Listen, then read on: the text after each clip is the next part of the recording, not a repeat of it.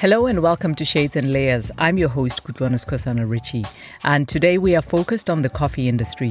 Our story takes us to one of Africa's top coffee producing countries, Kenya, and this gives us the perfect opportunity to expand our ever evolving conversation on sustainability and, of course, to update our masterclass notes on entrepreneurial success. My guest, Vava Angwenyi, hails from Kenya and is the founder and chief coffeeholic at her very own export company and brand, Vava Specialty Coffee. She is also the author and publisher of a book called Coffee Milk Blood, a celebration of coffee culture that shows a different and very little seen side from the coffee industry. There are no coffee shops or brewing machines in any of the photos in this coffee table book. Vava's work also has an educational aspect to it, and for this part, she has combined resources with a Colombian partner to create Gente del Futuro, and together they educate local youth in Lamu town, where she works most of the time, on all aspects of the industry from agronomy to bean roasting. Now, it goes without saying that this is yet another space or industry that has deep inclusion issues, and my guest today is one of a handful of industry disruptors on the African continent. And as always on Shades and Layers, the lessons are in the story itself, so listen closely and enjoy this amazing tale of triumph from Vava Angwenyi. My names are Vava Angwenyi, and I like to say I'm many things, and I don't like to pigeonhole myself. But for the sake of like people knowing what I do, I'm a coffee exporter primarily, but also producer and entrepreneur. So very passionate about businesses that can have an impact on community. So other than exporting and growing coffee with my family. I'm also an educator in the coffee space, running a coffee program in Lamu town and also a cafe in Lamu town. Yeah, so that is the snippet intro. Mm-hmm. And, you know, I always ask my guests, what's the deeper meaning you attach to the work that you do? It's a very good question. then for me, I would say because of all the opportunities I have been given by the universe, and when I say the universe, it's all the people that I've come across my my family, my and all the the people that have walked into my life. I believe that I owe it to to the universe to give back with my skills and with my gifts that that were bestowed upon me. So for me, it's taking what I have identified as my purpose in life and utilizing that to help people around me either become better or to discover things themselves. So in all the things that I, there's always like a, an ingrained part of that. It's not just about making money. There's got to mm-hmm. be some positive outcome or discovery that comes out of it. Mm-hmm. So it's 2009. You have this idea to give back or to start something that will bring about change. What's been leading up to that event where you say, that's it, I'm starting this Vava specialty coffee and this is what I'm running with? Well, prior to that, I think the the bug, like the itch, started way back when I was in Canada as a uni student and started asking questions around, you know, the coffee shops I went. I hung out at a Tim Hortons quite a bit, Starbucks, you know, because there was coffee shops on campus and as a student you're i was taking one of those courses where you really need to be caffeine loaded to stay up and would spend a lot of time. But i also really used to question things around economics and uh, demand supply and reference that back to what i saw back home. So looking at i think it's just the discovery of what i saw in terms of branding of coffees from kenya coffees from africa ethiopia kenya and other origins and started asking questions around the storytelling, but also the price. And when you sort of look at how coffees are branded or how people talk about coffees from the origin in consuming countries, you wonder, you always wonder, does this farmer know where the coffee went? Does the farmer really get accredited properly? And what is the story behind it and how much? To be honest, it was more like how much are they getting paid and then looking referencing back to like my grandmother at the time because she was the one like in charge of the the coffee farm and wondering how they were so unhappy all the time like oh we didn't get enough money we didn't get enough money all of that. And mm. I don't know, for some reason, I think because I loved to drink coffee and I was always about like whatever knowledge I'm getting here in Canada, I'd like to take that back home mm-hmm. and use it mm-hmm. somehow. Mm-hmm. I was one of those like kids from Africa who are like, I really didn't have that whole bag of like, I want to stay in Canada for the rest of my life and whatever. I was just like, I want to take the most out of this place and go back home with it and make my community a better place, you know, like right. use the knowledge and, and go elevate my people. So with that, the bag stayed with him with me. And I remember having even conversations with my dad who was still around at the time and trying to see how best or what I could study that matched my skills, which were numbers and just economics.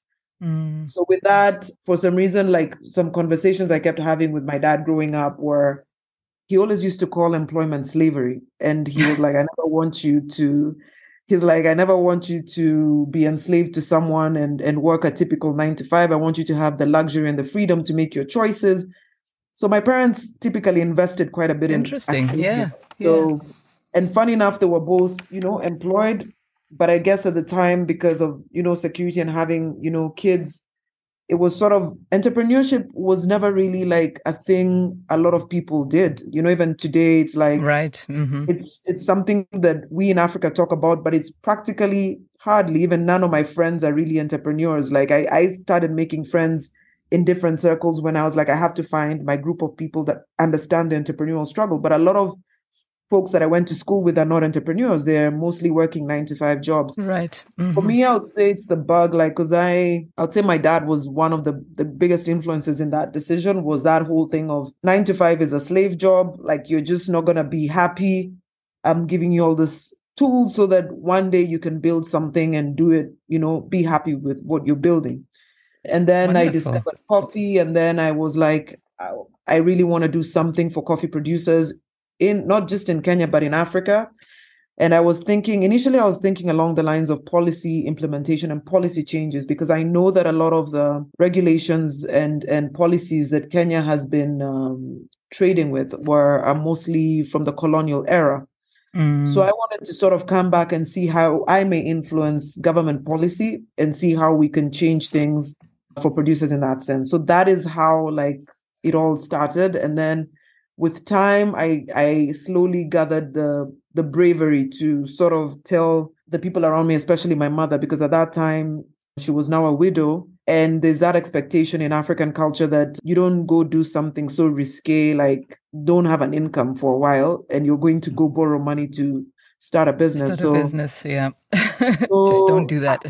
just don't do that. So it took me quite a while to actually reveal that but in the at the back of my mind i always knew i wanted to do something entrepreneurial. Yeah. So storytelling is a big part of how you promoting the growth and also changing perceptions of coffee production and you know understanding where things come from. Mm-hmm. so what would you say we are not seeing about how coffee is produced where it comes from and who's making it and are we starting to see any changes, seeing as we are beyond, hopefully going beyond the colonial era now? Well, I'll say things are slowly changing. I mean, but I'm glad to see that things are slowly changing rather than not changing at all.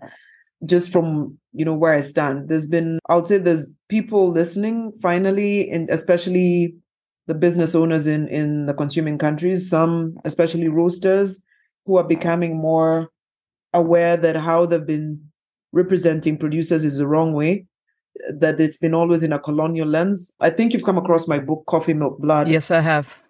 And that book alone was triggered with just after years of being in an industry that really did not see women like myself who are from a producing country you're a business owner Uh, you know, there's always that expectation that if you're not like one of these big coffee companies or if you're not from a consuming country, you're really like a small, tiny person in, in the specialty coffee industry. So people just ignore you. You're, you're more like a flower on the wall most of the times. Right. You know, it's base, it's like a lot of uncomfortable conversations that I had with peers as I was trying to get into this industry because it's a very like it's like a club of you know people who know each other sort of cliques and things like that and to be honest when you're not a big player even from kenya You're ignored. People are like, oh yeah, mm. she's just trying to make some noise and whatever. So it took a lot of like for me, like just doing things differently from and I was not shy. I was just like, I just have to do my thing because even when I got into the Kenyan coffee sector and and you know got my exporting license and everything, like people laughed at me. People were like, "Oh, what does she think she's gonna do?" Like, and I would say that naivety has served me well. It's not something that I advise, you know, people to do, but I think sometimes naivety is a good, great. You don't know any better, yeah. You don't know what you don't know, and you think yeah. you can conquer the world and take over. Like I just went in with the naivety that I know that uh, change can come. I know my my story is different and I can do things differently. And everyone kept saying, everyone kept referencing the big companies in Kenya. And they're like, so how do you compare it? It's like, I'm not comparing myself to them because I would never have the same resources as them. But I know that I can slowly doing things differently and people will notice. So when you talk about like the storytelling and and all of that is like there is a way that when you want people to to finally maybe stop and listen or like collaborate with you or do things differently i i sort of figured you also can't go and rough them up or you like going in with a lot of aggression at times doesn't work it's more you have to take an educational approach mm-hmm. because given the history of colonialism and given the history of even how kenya operates right now in certain sectors sometimes white folk just don't know that they are being racist or they don't know that you know they are doing things some people just don't know because that's been the norm so that no nobody's ever going to be like mm-hmm. mm-hmm. no i feel like uh, you're undermining my abilities or anything like even as african or or black people are very afraid or like a lot of us don't speak up we just go with the status quo and you're like hey i just need to make a living and blah blah blah but when you've got nothing to really lose, you can really forge your own path and make people stand still and, and be like, hey, you know, I see something different here. So when you right. ask about the progress, I, I started noticing even before the book that people were really leaning in and, and asking or looking at, okay, so what is, what is she saying about like economic empowerment and how it's different for folks in Kenya and we look at it differently, you know, with, you know, the gender, you know, so all of those things and and to be honest it's when you take the educational approach and when people are finally realizing that they've not really been listening to mm-hmm. people that they're working with then you know the ethics of really dictates that certain things have to change. I know i've like answered your question in like a long yeah yeah I, I, was actually yeah coming to the to the fairness part right? There is something called fair trade I mm-hmm. hate that term because it has all sorts of connotations. But you know, when you talk fairness in who gets paid what, you know, are you starting to see a change there, or you know, do you find that there's still a lot of uh, attempts to undercut pricing and just not paying the fair dues to the people who are running the farms where coffee is grown, etc. I think there's a lot of talk in the sector about ethics and people ethically buying, but hardly anyone does it. Like very few people are happy to pay the correct or the right price to producers simply because we've been hiding behind the certifications for a while. Mm-hmm. Because also like like you, I have a problem with the word fair trade. I feel like it should be fair economics, like it should just be not even fair, it should just be profitable trade, not yeah. fair. Yeah. Because fair yeah. also has has that connotation that we're just gonna be we're trying to be nice. Like we're just gonna try and be fair. it's like, not a charity, what, you know? Charity. and that's like farmers are trying to be profitable and farmers have the toughest job that nobody really understands. Like and especially with issues around climate change and industries changing. Like in Kenya alone right now, there's a lot happening in terms of change within the coffee sector, but also change economically because of things that have happened with past governments and the present government. And so standards of living have changed, you know, not for the better. Climate change is upon us. But you find that the consuming countries, the buying, the, the folks that are buying the coffee often are the ones dictating the terms. You find that as an exporter, you cannot export coffee that is not of a certain caliber with Europe, with Canada, with whatever, because all of these countries set, you know, what they call gap measures. Like, you know, some say if it's not organic, we don't want it. You know, they send the coffee to the lab, whatever. So there's all of those barriers to entry that wow. that producers are the ones that have to fulfill this uh, sure. barriers to entry. Otherwise, they cannot sell the coffee. So you find that there's the European standard of trading, there's the American one, and then you find Canada also has its terms and regulations for you know what is exportable quality. So I find that the there's no the the scales are never going to be balanced. That's I think that's just a fact of life because of demand supply Mm-hmm. Uh, but then I have to say that there's a few good people within the sector that actually listen and want to pay better. But you find that even sometimes you can start a relationship with a roaster who truly wants to do the right thing. But the moment something happens in their economy that impacts their business, some don't even hesitate to just cut off, mm. you know, the volume, be it the producer. They're just like, hey, we're struggling. Too bad, not realizing what that repercussion has on both the exporter, producer, whatever. So I find that sometimes there's such a selfish reaction with some of the partners, you know, you know, in the market. It's like we're good up until a certain point. Right. And right. when I am impacted economically, I don't even think twice. Some you can negotiate, but with others, it's like a non-negotiable, and you have to really just go find another home for the coffee. Wow. So when you ask yourself, where does a farmer, if a farmer has been relying on you for three, four, five seasons, it's back to square one and looking for a new home for the coffee, for the volumes that have been dropped, all of that. It's really a lot of work. I know it's business. So mm. I think farmers and folks like myself really have the tougher job in just sometimes we're just recipients of whatever befalls the importer or the roaster, yeah. which is never going to be fair. Yeah, but so how, what's your countermeasure then? Is always to like don't ever just uh, rely on like a certain set of clients. Always like diversify. One for me, it's always diversify your revenue stream, but also uh, try and limit your risk by having like other options of clients who could pick up whatever is not picked right. up. So never quite put all your eggs in one basket. You like in this industry, if you do that, like you could easily like mm-hmm. shut down your business. Mm-hmm. You always mm-hmm. have to be on the lookout. Even if you have trusted clients, they, they will totally understand if because when stuff happens on their end and they have to chop volumes, chop you off, they will simply tell you in a nice way, and then you you will just have to go resolve whatever plans you had made financially elsewhere and life continues. So right. i always say as an entrepreneur diversify and always with even as a producer you you gotta have diversification. Right right This is Shades and Layers, and today we are focused on coffee industry in Africa. My guest Vava Angwenyi is one of a handful of women coffee exporters from the continent. She is also the founder and chief coffeeholic at her eponymous specialty coffee company. Up next, we talk about the African coffee market and coffee drinking culture.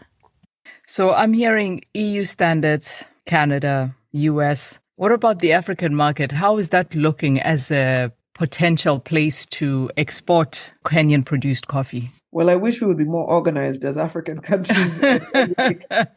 really, yeah. really work on what we talk about at AU meetings in terms of the whole NEPAD and and Africa trade agreements. There's a lot of potential on the continent, to be honest. Especially like you know when I get approached by folks in South Africa because you know they don't grow coffee, but they do have a vibrant um, coffee market. There's there's there's barriers to export as well in Africa, and sometimes I would say like I've gone through a situation where it was tougher for me to ship in coffee from Tanzania than it is to actually ship coffee out of Kenya. Like, and I was just like, and more expensive. So I think we need to get our act together, especially our leaders, in terms of just easing trade within boundaries, especially agricultural produce. But I would say there's a lot of potential in growing our own markets locally in terms of just mm-hmm. trying to increase consumption locally.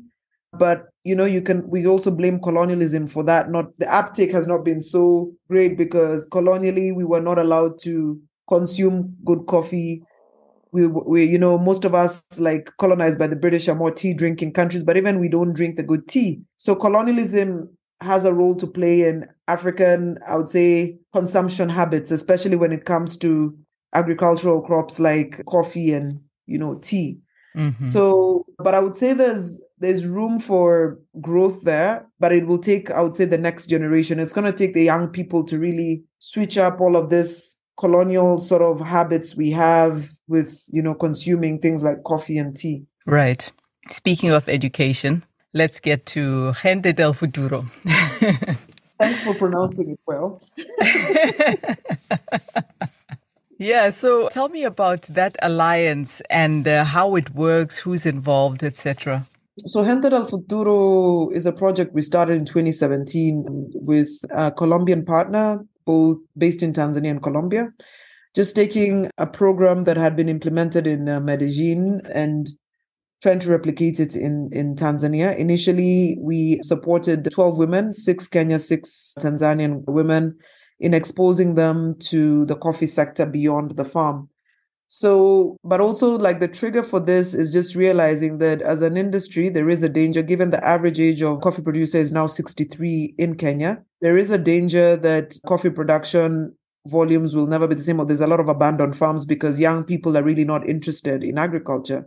As a young person growing up as well, we were not encouraged to do agriculture. Personally, I took agriculture as a subject in school, right. so I'm happy that I did that. But if you ever told someone you're going to be a farmer, on graduating from uni, everyone would laugh at you. Like people will be like, "Oh my god, like has she lost it?" Remember, like I don't know if you experience this, but people will be like, "Okay, what exactly? That's supposed to be like a side thing where you go, you know, maybe farm on the weekends, but it's not a real job. Like, what is right. what are you talking?" Agriculture. None of us ever thought about the value addition aspects or anything like that agriculture was a form of punishment in fact for most of us growing up it's yeah. like you're you're to go dig just because you've done something naughty. So we looked at, you know, rates of unemployment in, in all of these three geographies, and you're looking at, you know, issues that affect young people, be it drugs, be it, you know, when you're unemployed, you're idle, and a lot of yeah. negative things happen in society.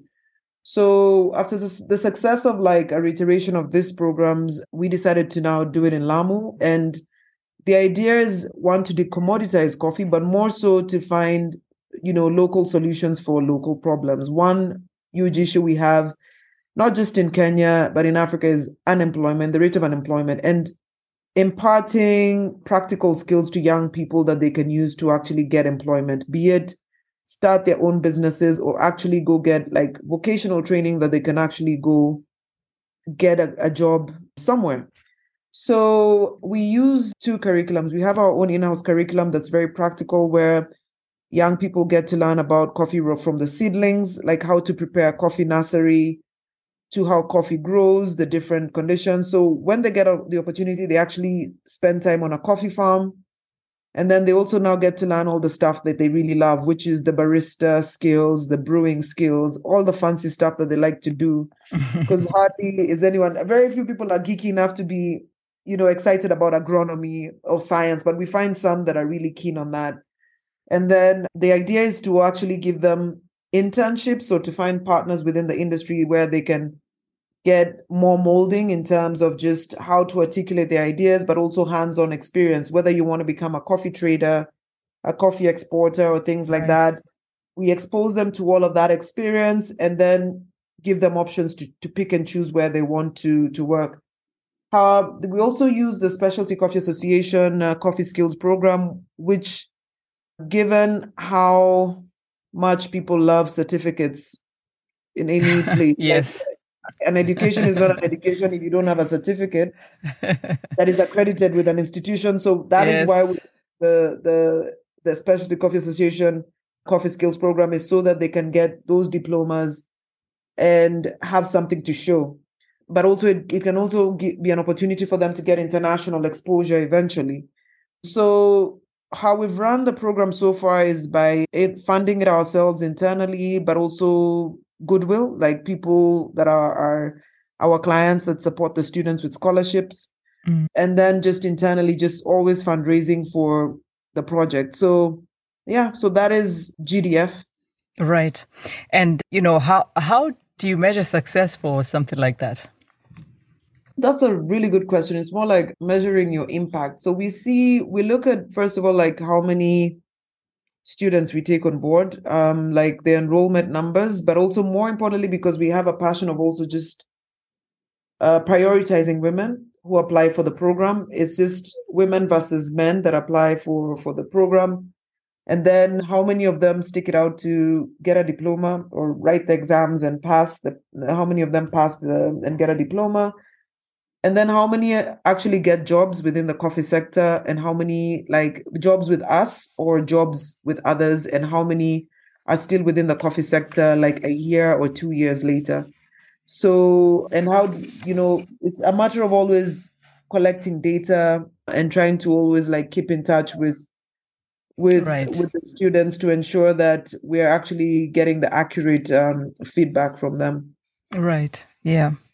That's fantastic and then you actually created a physical space for all of this to play out.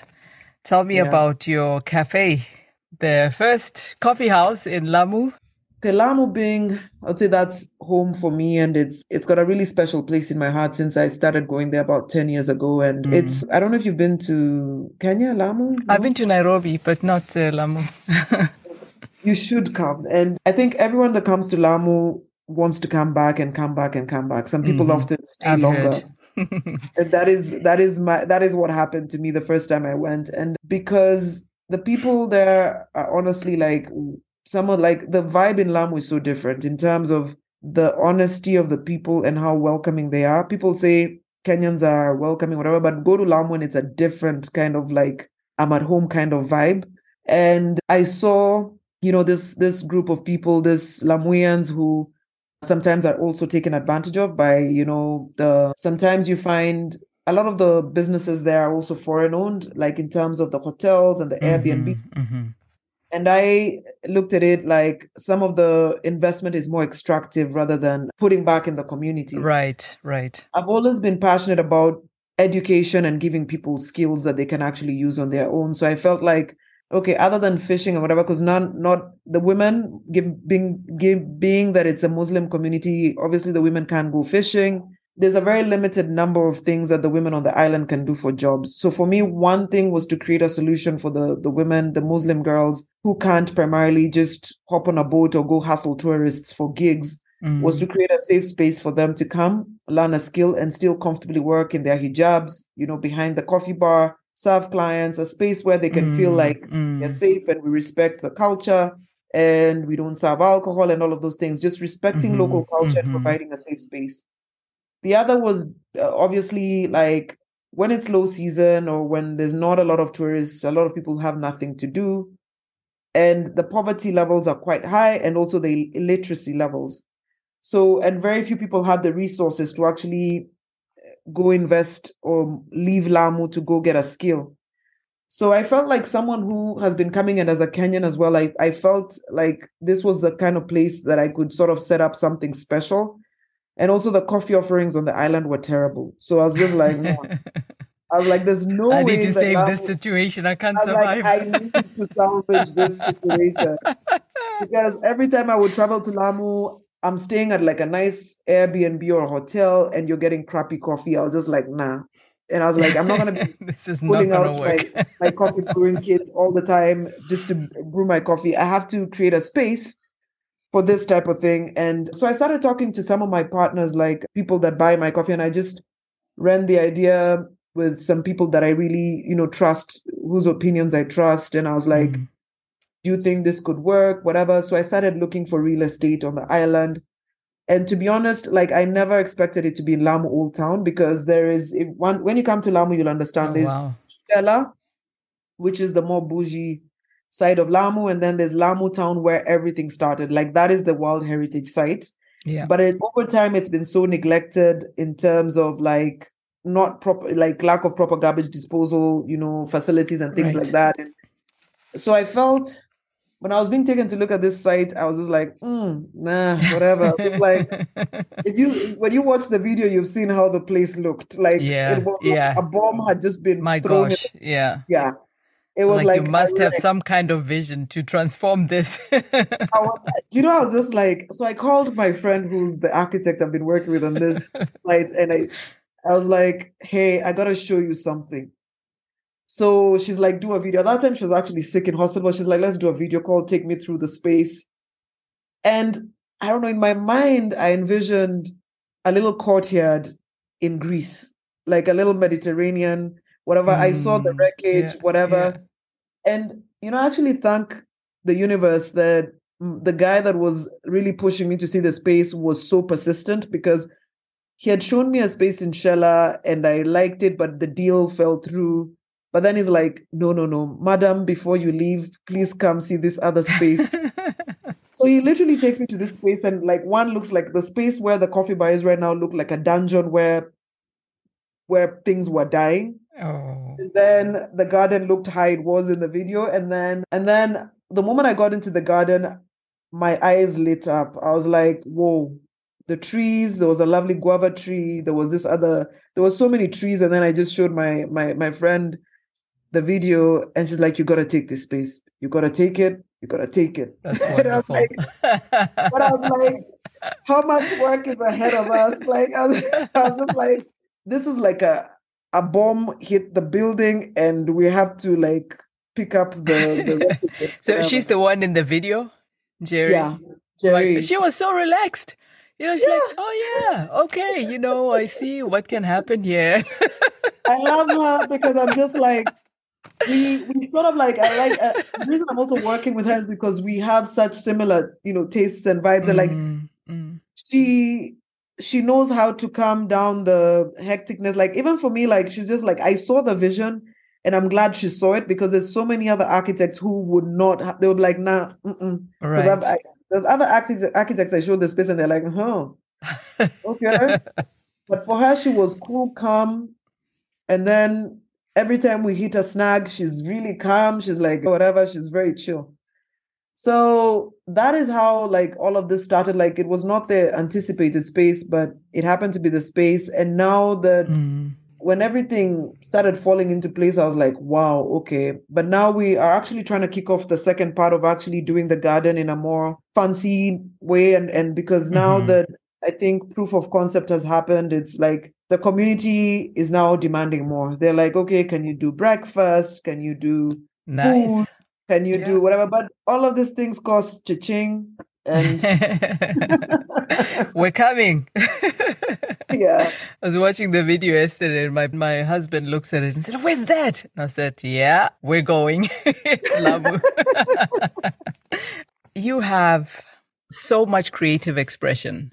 And I just wonder if you have a theory about how you turned out the way you did. You know, are there any moments or thoughts that come up that say, you know, yeah, you know, this happened when I was in varsity or whatever. And mm-hmm.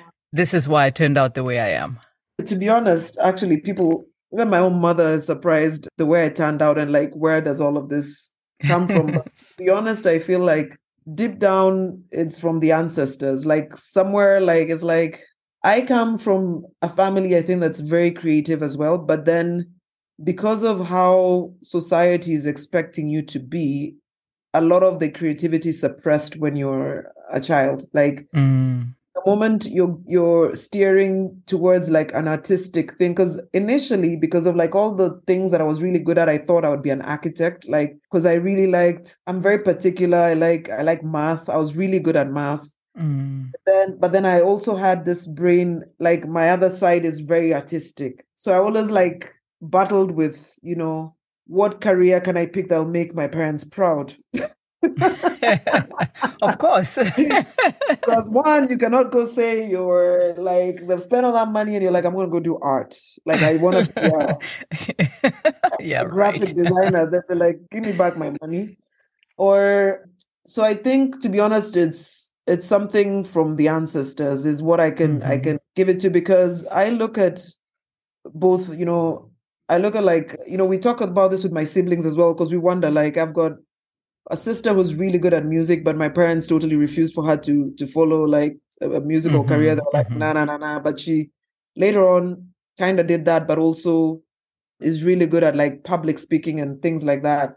Then my daughter happens to be quite artistic and you know very scientific. Mm-hmm. But I, I feel like a lot of the things are like from the past generation, like the ancestors, and then there's the other thing I attribute it to is by virtue of being an entrepreneur, you've got no choice but to be creative. Yeah. And you know, when I made the decision to be an entrepreneur, it wasn't an easy decision and I was excommunicated from my family for a while. Like my mom and I did not talk for years because she felt it was a waste of resources for me mm, to like mm. go pick a career that she did not invest in because I did a hard actuarial science and finance, you know, statistics mm-hmm, and finance, mm-hmm, whatever. And then mm-hmm. she just felt like it all got thrown away. And then it's like all the life choices I made were were against how she had raised us, which was you were supposed to get all the good degrees, get a good boyfriend, get married, have kids. And then mine was like, you know, it was done differently with um, not getting married and all of that. So, so all of those things kind of like affected her. But I said, by virtue of being an entrepreneur and all the the pushback I got, not just from my mom or the family, was friends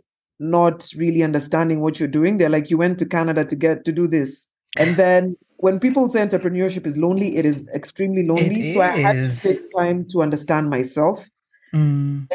I think a lot of us are afraid of finding out who we are. But the moment you get comfortable with really like listening to what your your I think what we're meant what your purpose in life is. A lot of us also don't ask that question. It's like you're moving day to day just navigating without thinking without being intentional really. I think yeah. is the word. Yeah. So when I realized that I was always being pushed in this direction of working with farmers, helping, you know, community. And I realized that there were gains and nobody else could see the gains other than myself and, you know, God or, you know, the universe. I think that is when I, I just got really comfortable with all the gifts that, you know, that I have. And I said, when you're an entrepreneur, you also have to learn authenticity. You can't speak with someone else's voice. You can't be a copycat. So I would say ancestors and entrepreneurship, that is what has really like yeah shaped you shaped you yeah exactly yeah. You're listening to Shades and Layers, and my guest is Vava Angwenyi, founder and chief coffeeholic at Vava Specialty Coffee. Let's now get into her personal story and, of course, her answers to the Shades and Layers rapid fire. So, you've also written a book about your thoughts, which is also a creative expression. And really, I love the photography in there. In fact, we're going to do a giveaway for Shades and Layers listeners of the, the book, Coffee, Milk, Blood. And first of all, wh- why the title and what can people find in there? The title I would say was my way of saying that this has not been an easy journey. Like to just be myself in an industry that has been so colonial with its what do I call it? SOP. Is that what is it called? yes, way, those things. Yeah. SOPs. yes. The way that it's set up. I mean, the industry is not set up for folks like me to succeed. It's not. Even as a Kenyan entrepreneur, as a woman whose government is always saying they support entrepreneurship, the policies they set up are not for people like me to succeed. It's more for like the big boys. It's it's like if you don't have money, what business do you have being in this industry? Like mm-hmm. none, because mm-hmm. I'll never like have enough seed capital to like trade what I want to trade. Like I want to be able to buy coffee worth maybe a hundred thousand US every week at the auction, or you know, but I don't have access that. So I'm like the way the system has been set up is not for one wow. a young person That's... or a woman Whoa. to succeed. When I was getting to this point where I felt, wow, okay, I have to say something about this, but also celebrate how far I've come. I was like, rather than this is my blood, sweat, and tears, this has been coffee because coffee is the thing. It's it's coffee has been like the engine. It's like the vessel that has enabled me to do all the things I'm doing with my life and with communities. So I'm celebrating coffee, but also sharing more about coffee milk and blood because one i come from a community where milk and blood are a delicacy where there's a certain concoction that's made to actually celebrate and we mix it as masais to drink and make you stronger mm-hmm. so i'll say i'm also ce- celebrating a part of my culture where milk that goes with coffee is also a very cultural thing for the Maasai people who are also an extremely exploited community in, mm-hmm. in, in the world of Africa. Mm-hmm. Blood the blood aspect is all things. It's it's a colonial blood. It's a, it's a blood from colonialism. It's also the blood. It's just I think you'll see it in the open. Is like the as a woman as well, the shame that we're made to feel when we we shed blood, be it when you're having a miscarriage or when you're on your monthly period. So a lot of I, I don't know if the word is juxtaposition. Like I'm like I'm celebrating, but also also the bitterness, like how tough it has to be for one to actually succeed in an industry that is so bloody that it's like someone, you know, this phrase that people say that America was built off of the backs of slaves. I'm like, the coffee industry is built off of slavery and a lot of things that are very yeah. colonial, which people may not honor to, but I'm like, it's a very patriarchal, but also very bloody industry where nobody really, very few people really care. It's yeah. more about like we have demand for coffee, we'll buy it at whatever price. And we're gonna lie that we're doing good with like a project here and a project there. So that is the title came from that. And then I was like, why not? It's a nice title that m- may make people pick the book. um, yeah. Definitely catchy title. Yeah. Yeah. Yeah. So that's why, yeah, that's why. Would you say it's a bit of a memoir or do you still have something else to say? And what would you call it? It's really not a memoir because there's a lot I said some things there that are, of course, quite personal, but uh, I, I still have a lot to say. I was supposed to put out more work, but I would say getting the publishing industry is quite it's it's hard, and it's also this this project did set me back quite a few in terms of like the financial investment. Mm-hmm, but I'm mm-hmm, mm-hmm there's a huge demand for the book still so i'm i'm still like struggling to meet the demand. We're trying to produce more books. I, there's a lot more to say so I, am still i'm going to work on putting out more work when the time is right. Mm. but it's a book that i feel has been really well received especially by folks in the coffee industry. Right. and and it actually gave me more encouragement to keep you know to keep at it and to keep you know using my voice to sort of get people to ask questions. Yeah so, what would you call your memoir and why? that is, you're putting me on the spot. Oh, yeah. uh, I would, I, right now, I don't have something off the top of my head. And it, it certainly, I don't know, but it's it's gonna be something better than coffee milk blood for sure, and it's it's gonna have all the juicy, juicy, juiciness. I love of that all, of all the years. It's gonna be a juicy memoir. Ooh. Can't wait. and you know, let's say you had to turn your life into a movie, who would you pick for the lead actress? I remember you asked this kind of questions, huh? Some people I have in mind, Vivica Fox. Oh, wonderful. No one's ever said that. Yeah. Vivica Fox, who else? do I like in terms of like I don't know why she's the one that just popped in my head because I think uh, just because I've liked her in roles like Kill Bill and I think she can kick ass because right. I also kick ass sometimes. so well, it sounds able... like you have to. yeah, so I'd leave it at Vivica Fox. Yeah. Cool, cool. And if you had to organize a dinner and you had the option to invite one famous black woman, living or dead, who would it be? One famous black woman. I think someone that would be cool to to hang out with, Viola Davis. Oh, cool. Yeah. I like Viola because she's real. And I recently just finished her memoir as well. Is it called a memoir? Her book, yeah. Finding Myself. Mm-hmm. I just mm-hmm. like the way she articulated everything about her story, her journey. She didn't. She was just. She she just puts it all out there on the table. She's just real. She's just real, and I'm real. Like I'm. I don't. I like like I don't. The life is too short for BS yeah. and like yeah, sugarcoating things. Like so, I it would definitely be Viola. If there's room for someone else, Oprah, but Viola would be my right. person. Wonderful, wonderful. And that is all from me this time around. If you'd like to learn more about Vava and her work, please visit her website and Instagram page at Vava Coffee Kenya, which are both linked in the show notes. As always, thank you for listening. Please spread the love and share this episode with a friend. If you haven't already, please head over to your podcast listening app and give us a five star rating and review. Thank you. I'm Kutlwano Skosana Richie, and until next time, please do take good care.